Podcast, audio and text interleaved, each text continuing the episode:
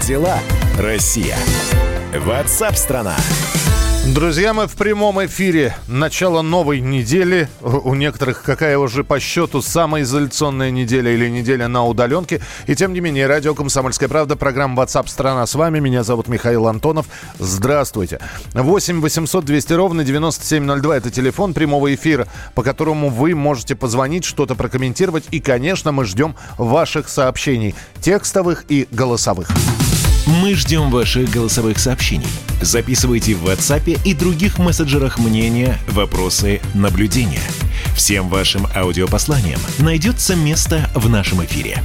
Телефон 8 967 200 ровно 9702. Ну и э, режим пропусков вводится и в других регионах, не только в Москве. В Санкт-Петербурге, насколько я понимаю, продолжают обсуждать введение пропусков, а где-то они уже введены, электронные для передвижения по городу на личном или общественном транспорте. И вот э, нам прислали сообщение из Ростова-на-Дону о том, где получать пропуска работающим неофициально.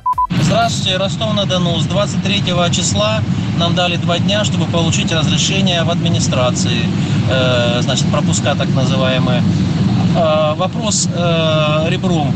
Где брать разрешение людям, которые работают неофициально и которые работать продолжают? Где брать эти разрешения людям?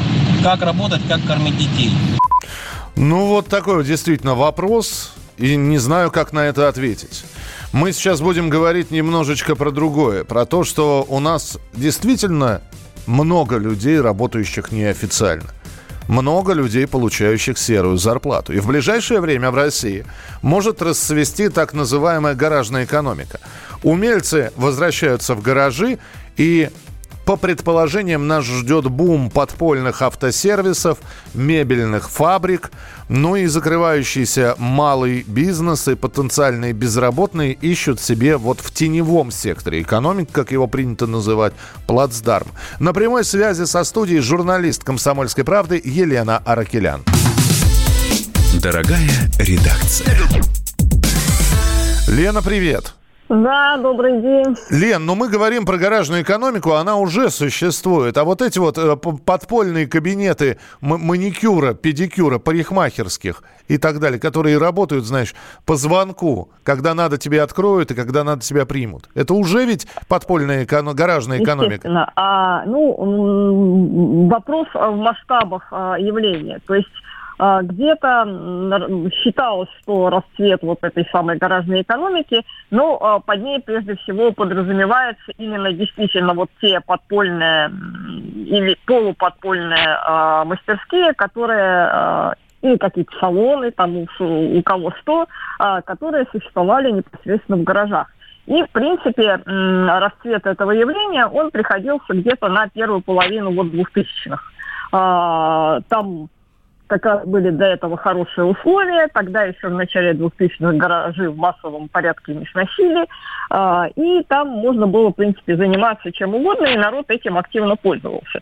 То есть, ну, понятно, что там прежде всего авторемонт, шиномонтаж, а, там производилась э, куча всякой мебели недорогой, там производились даже вот эти вот первые пластиковые окна угу. а, и много чего еще. В принципе, там где-то вот в 2016 году было исследование Высшей школы экономики и фонда Ханловники. Они это дело исследовали по России, нашли много интересного.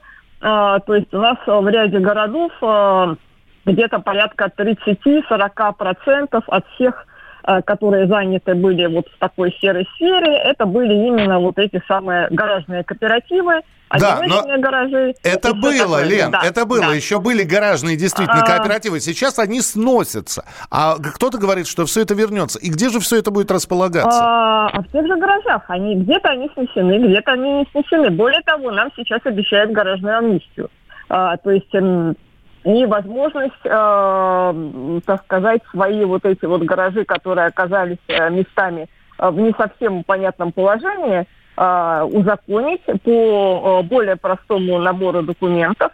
И в связи с этим э, даже, ну вот, э, э, статистика зафиксировала, в том числе Авито недвижимость зафиксировал рост спроса на вот эти боксы в гаражах.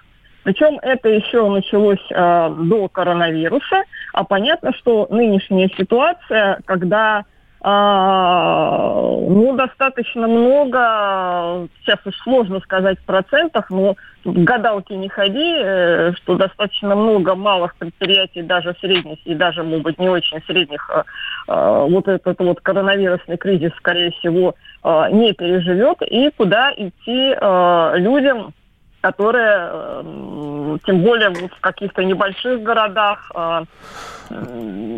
скорее всего, э, они, естественно, пойдут в эти гаражи.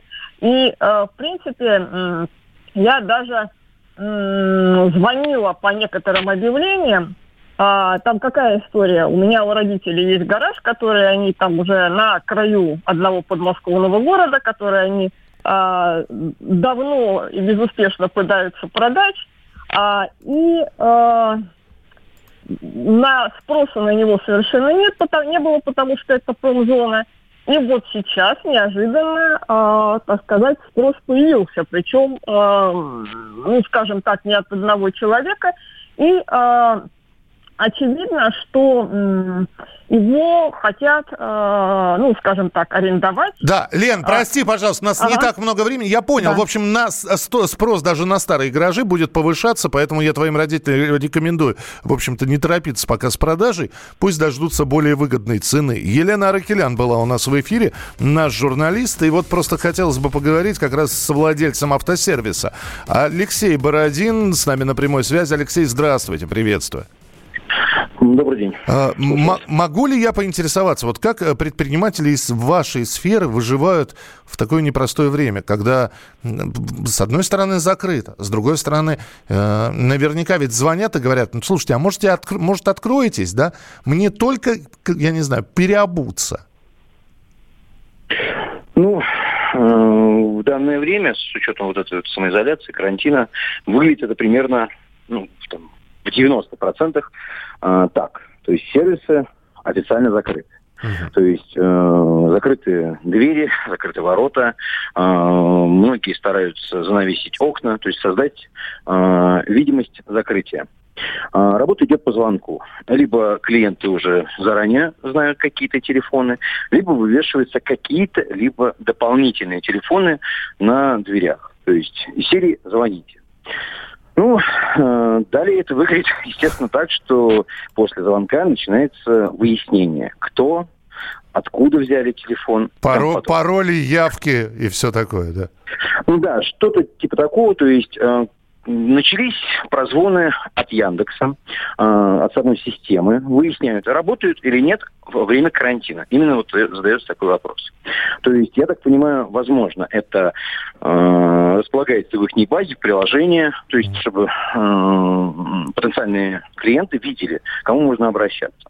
Далее стали поступать звонки. Э, звонки со стороны как бы новых клиентов, которые нашли якобы информацию о работе сервиса через поисковую систему Яндекс. Возможно, это новые клиенты, возможно, нет. Э, но они действительно участились. Я знаю как минимум один случай, э, он произошел порядка 10 дней назад, ну, может быть, там, 15, э, когда позвонили в одну из контор, которая занимается интерьером автомобилей, сказали, что нашли их через Яндекс, работаете вы или нет. Естественно, им сказали, что приезжайте, работаем.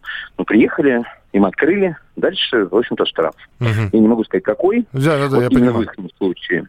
А, в Тушино в самом начале карантина точно оштрафовали людей на 800 тысяч рублей. Точнее, как выписали штраф. Как дальше уже будет, я не знаю.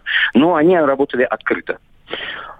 Вот так обстоят э, дела сейчас э, с автосервисами. Слушайте, но ну это единственный способ выживания автосервисов в данной ситуации. Да, я понимаю, с нарушениями, но это, это так для того, чтобы это все не закрылось.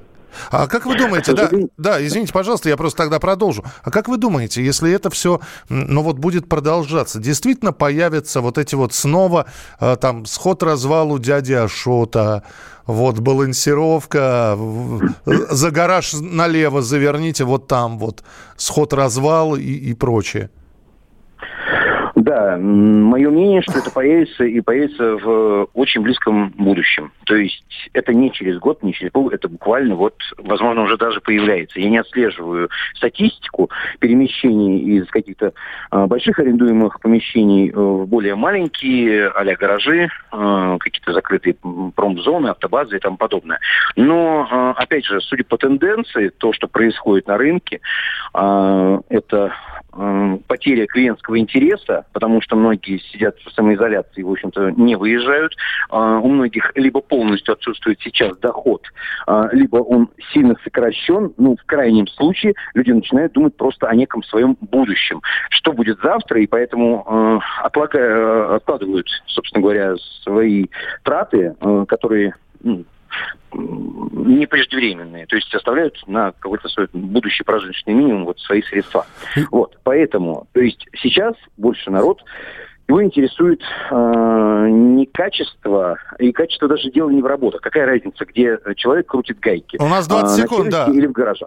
Ну, я понял, вот, да. Качество само, э, самого обслуживания, э, то есть нахождение, то есть есть ли туалет, есть ли гостевая и тому подобное. Я Поэтому... понял, да. Алексей, спасибо большое. Владелец автосервиса Алексей Бородин был у нас в прямом эфире о том, как сейчас выживают владельцы автосервисов и что вас, нас всех ждет в перспективе. Продолжим через минуту. Как дела, Россия? Ватсап-страна! Георгий Бофт. Политолог журналист, магистр Колумбийского университета, обладатель премии «Золотое перо России» и ведущий радио «Комсомольская правда». Авторскую программу Георгия Георгиевича «Бофт знает». Слушайте каждый четверг в 17.00 по московскому времени. А что такое деньги по сравнению с большой геополитикой? Мы денег тут не считаем.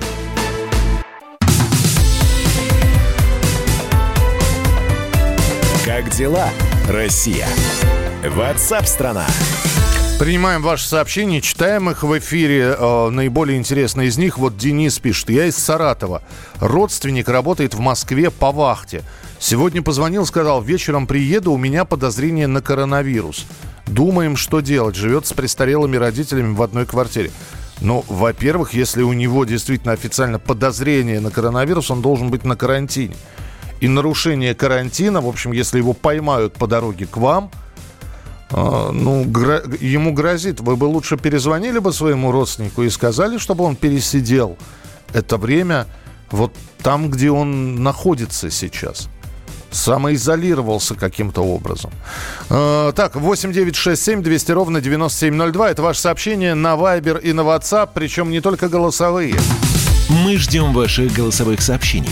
Записывайте в WhatsApp и других мессенджерах мнения, вопросы, наблюдения – Всем вашим аудиопосланиям найдется место в нашем эфире. Телефон 8 967 200 ровно 9702. Ну а мы продолжим. За последний месяц в Соединенных Штатах Америки безработными стали 22 миллиона человек. Для сравнения, в России за тот же срок заявление на биржу труда подали всего 180 тысяч человек. Ну и мы сейчас попытаемся понять, почему в США появилось 22 миллиона официальных безработных, а в России только 180 тысяч. Дорогая редакция. Наш экономический обозреватель Евгений Беляков с нами на связи. Жень, привет. Да, добрый день. Слушай, ну здесь я даже не задавая тебе вопрос, знаю ответ. В России за тот же срок заявление на биржу труда. То есть э, заявлений на бирже 180 тысяч. А сколько попало, остались без работы и не подавали заявление, мы не знаем об этом.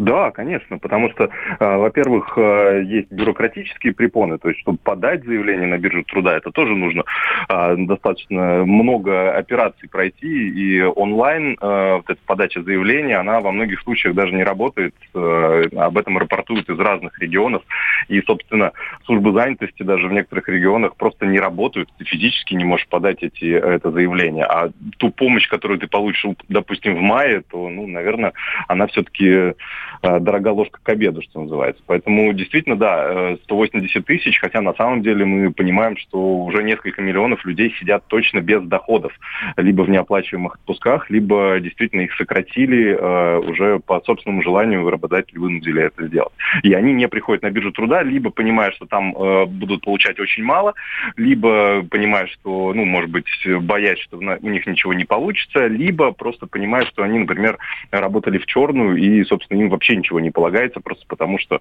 э, им не предусмотрено официальное пособие, потому что они работали неофициально. Хорошо, но встать на биржу труда – это не только заявить о себе как о безработном и получать пособие.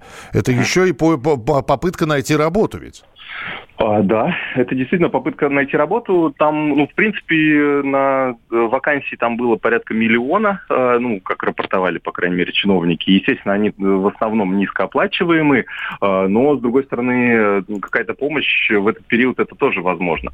А, ну, не могу сказать, э, вот, насколько это сейчас будет эффективным обращение на биржу труда, но если в любом случае сейчас заработка нет и в какое-то время там не предвидится, то, конечно, лучше обратиться туда. Во-первых, минимальное пособие по безработице можно получать, хоть какие, но никакие, но деньги. Во-вторых, э, ну, действительно, может быть, там что-то подыщут, хотя вот я и говорю, что во многих регионах они просто сейчас физически не работают. Можно просто подать онлайн-заявление на это пособие, но получить какие-то услуги тоже невозможно. То есть ходить к работодателю сейчас физически не получится, даже если он разместил вакансию, он никого при, принимать не будет. Ну, единственное, там, а, наверное, ну, так сказать, исключения, там, курьеры, те, которые сейчас там, э, по крайней мере, набирают штат. Вот. Или там в медсестры можно идти, да, сейчас, например, без какого-то образования. В волонтеры, если там предполагается какая-то оплата. Ну, вот это все, что приходит на ум. Хорошо, говоря. Жень, давай помечтаем, опять же, помечтаем или давай ага. скорее предположим. Заканчивается это все. Допустим, к началу июня это все заканчивается. И дальше мы что наблюдаем? Рынок переполнен вакансиями. А, те, кто увольнял работников, начнут их набирать, потому что все закончилось? Или все перетряхнет так, что мало не покажется никому? Ну, э, экономика такая инерционная штука, а, поэтому сейчас, э, если, ну, уже есть например, э, прогнозы о том, что 30% э, точек общепита не откроется. То есть они уже либо начинают разорвали договоры аренды с крупными там торговыми или офисными центрами, либо находятся в процессе. А так как кафе и рестораны, мы понимаем, что скорее, откроются, скорее всего, в последнюю очередь, ну или там в предпоследнюю очередь перед массовыми мероприятиями, то ну, я думаю, что это не раньше июля и три месяца, ну, просто физически практически никто не будет... То есть если арендаторы не пойдут навстречу, а они, а, честно говоря, очень слабо идут навстречу, то э, получится, что у нас вот 30% э, кафе-ресторанов закроются, это, соответственно, 30% работников, которые работали в этой отрасли, а там работало порядка 5 миллионов человек. То есть полтора миллиона человек только из сферы общепита у нас, по сути, окажутся на улице. О, ну, Жень, вот те сообщения, да. да. Ну, ничего, ничего страшного, пишут нам. Придут новые, наверняка, ведь э, тем же самым арендодателям нужно будет сдавать свои площади площади. Вот придут и новым дадут, тем, кто будет нас кормить и поить. А вот я не уверен, что новые придут. После того, как государство, если государство не поможет бизнесу, а бизнес поймет, что, наверное, нам не... То есть бизнес, вот, ну, смотрите, да, бизнес это, это риск своими деньгами, да. Вы рискуете своими деньгами, когда понимаете, что, ну, наверное, э, я смогу окупить этот риск. Если я понимаю, что, возможно, например, вторая вспышка, да, эпидемии, и, грубо говоря, я сейчас откроюсь в июле, да, а в сентябре опять меня закроют на три месяца. Зачем мне инвестировать несколько миллионов, не знаю, в ремонт нового помещения? Потому что под каждое помещение, каждая, там, а, каждая точка общепита делает свой собственный ремонт. Закупает свои столы, свои стулья, ну, да, да, стойку да. и так далее, и так далее. Я не буду этим рисковать, понимая, что у меня, ну, мне грозит то же самое, что было сейчас, и что государство мне в этом случае никак не поможет. Оно будет разводить руками, будет говорить, берите беспроцентные кредиты, понимаете? То есть, а если я не создам бизнес, я не привлеку 10 наемных рабочих или 20 наемных рабочих, Жень, хотя бы трех наемных рабочих. Это очень интересная тема. Я просто предлагаю с тобой на этой неделе обязательно еще раз встретиться в программе WhatsApp страна и поговорить как раз по поводу перспектив освобожденных территорий. Ведь каким-то образом это, эти помещения тоже должны работать. Но это отдельный разговор будет. Да, Спа- спасибо тебе большое. Евгений Беляков был у нас в прямом в эфире наш экономический обозреватель. Как дела, Россия? Ватсап-страна! Ну и э, все-таки я также вам расскажу о нашем проекте, который запустился. Э, вся страна на удаленке, и в это время самое идеальное, что можно придумать, это реализовать собственные таланты. Устали сидеть в заперти, надоела самоизоляция. Ударьте своей творческой энергией по коронавирусу. Радио «Комсомольская правда» объявляет марафон талантов самоизолянтов. Запишите короткое видео со своими, ну, я не знаю, что это будет. Спойте песню о самоизоляции, мотивирующие стихи. Я не знаю, разыграйте творческую сценку со своими детьми. Э, сами стесняйтесь, детей попросите. Публикуйте свое творчество на тему режима самоизоляции и удаленки во всех социальных сетях с хэштегом таланты самоизолянты. Одним словом, русскими буквами, без пробелов. Или присылайте к нам на WhatsApp и Viber, или в директ директ Инстаграма «Радио Комсомольская правда». Мы обязательно расскажем о вас в эфире, а лучшие таланты самоизолянты выйдут в финал и поборются за призы, кубки, медали, одним словом, за подарки. Таланты самоизолянты на «Радио Комсомольская правда». А мы продолжим через несколько минут.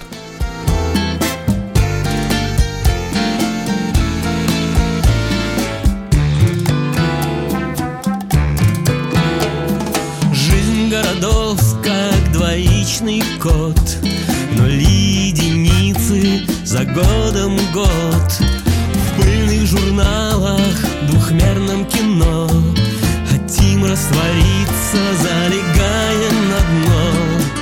Но каждый день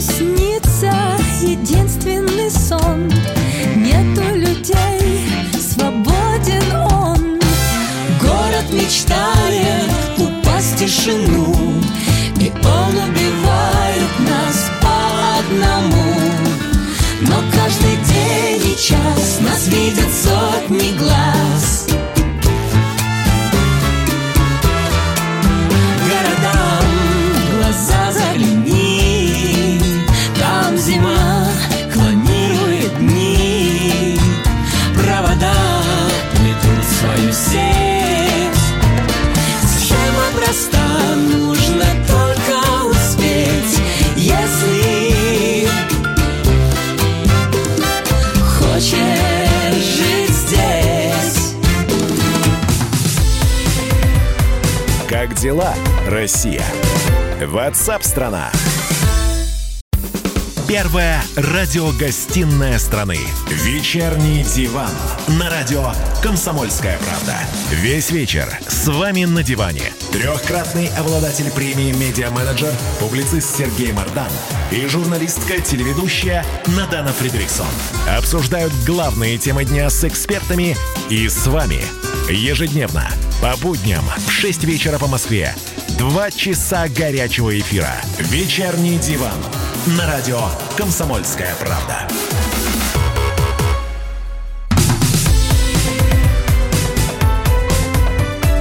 Как дела, Россия? Ватсап-страна! А мы продолжаем прямой эфир. Это радио «Комсомольская правда». Здравствуйте. Присоединяйтесь к нам. Телефон прямого эфира 8 800 200 ровно 9702. А также мы ждем от вас сообщения. Мы ждем ваших голосовых сообщений. Записывайте в WhatsApp и других мессенджерах мнения, вопросы, наблюдения. Всем вашим аудиопосланиям найдется место в нашем эфире. Телефон 8 967 200 ровно 9702. А, Рок-продюсер России Леонид Бурлаков, который работал с такими известными группами, как Мумитроль, Земфира, Братья Грим, запускает новый музыкальный проект к 9 мая.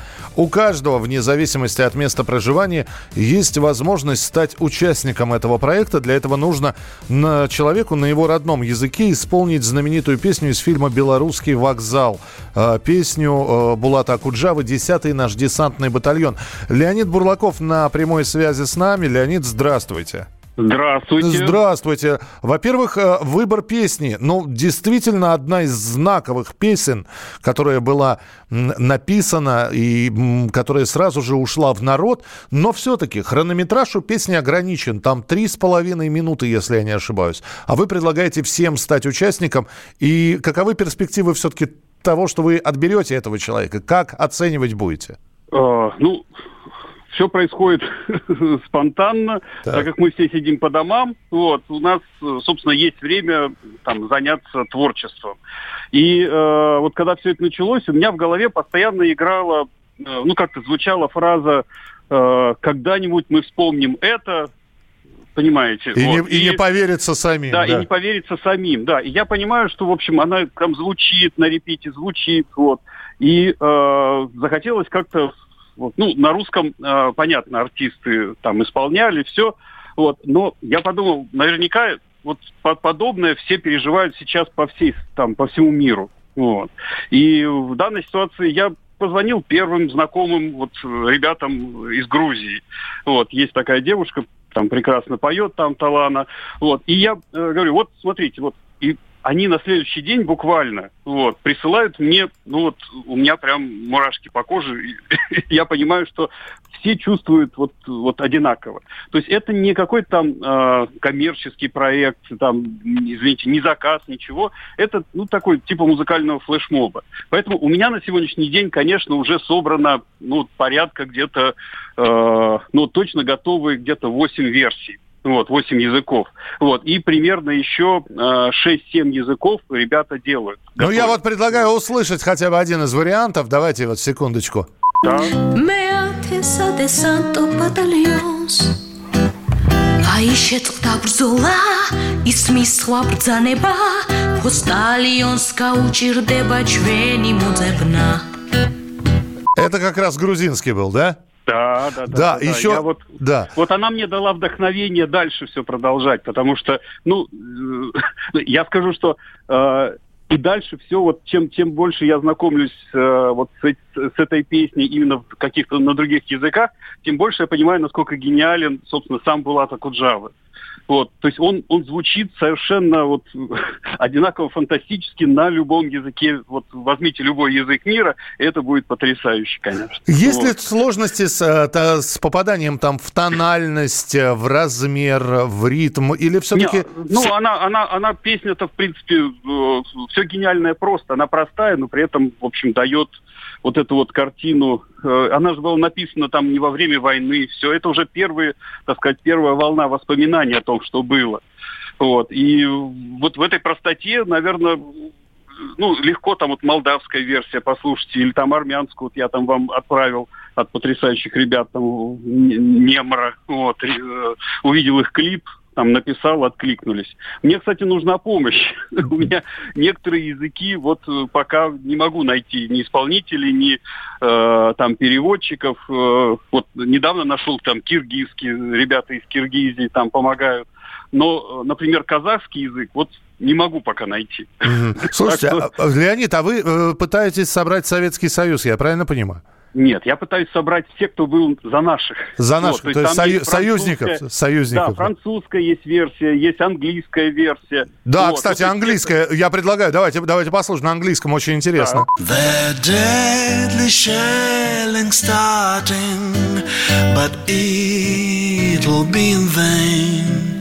Cast out aside into the departing.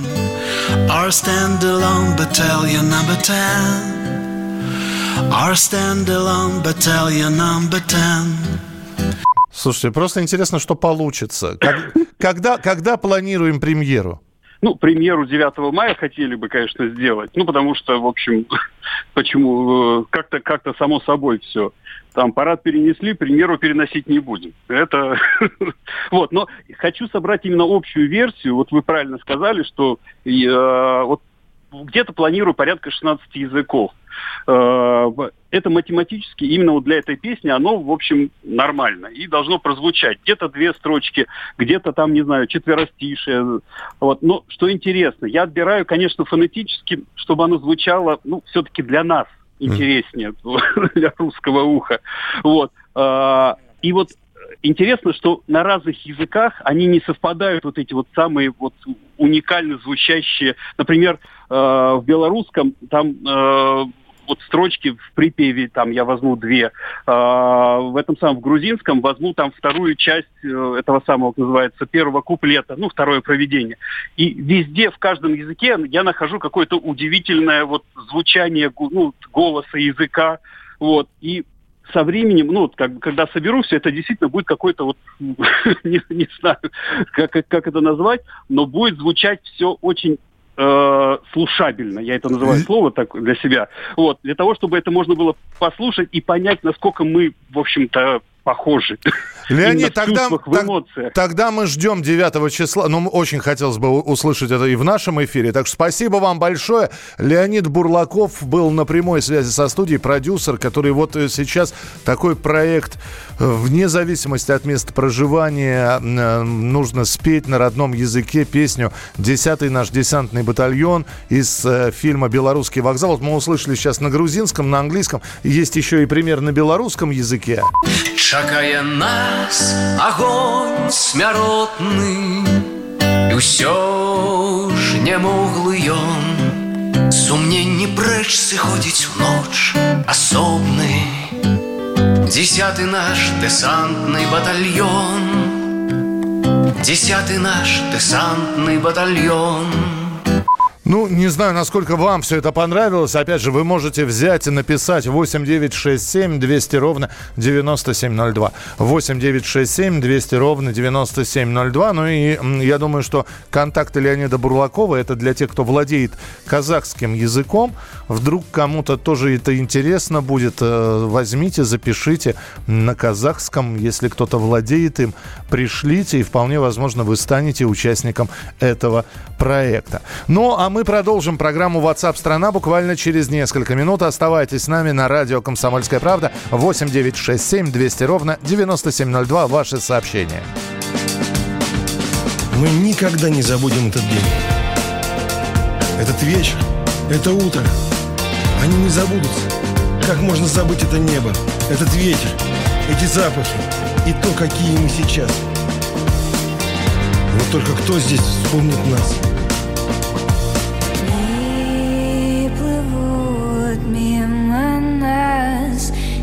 сгорают Истончается связь. Забываю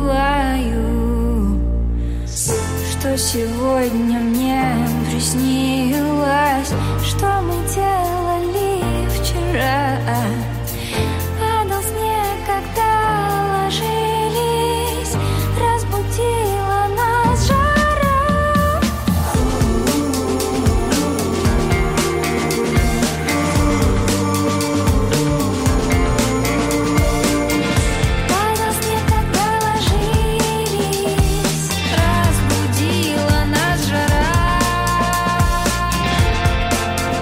забудем.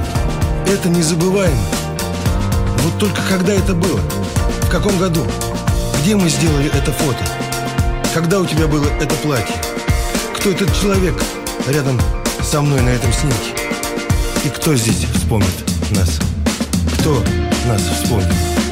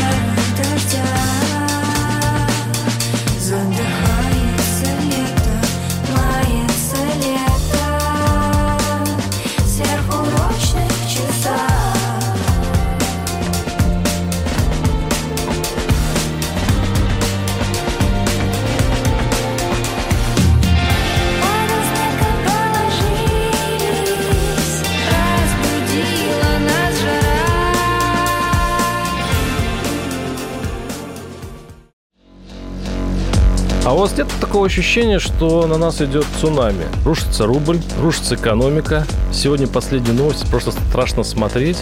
Я не исключаю самые дикие варианты. Ну, например... Наша гениальная, в кавычках, Госдума наплевала на указания президента. Проснулись от того, что вломились в дверь, забрали оружие. Начали проклинать заново мужчин. Там уголовных дел море, газеты все трещали. Но он же в Госдуме. Что вы удивляетесь? Вылилось это в всеобщий хайп. Человек против бюрократии. Программа Владимира Варсовина. Гражданская оборона. На радио «Комсомольская правда». Каждый вторник в 5 вечера по Москве.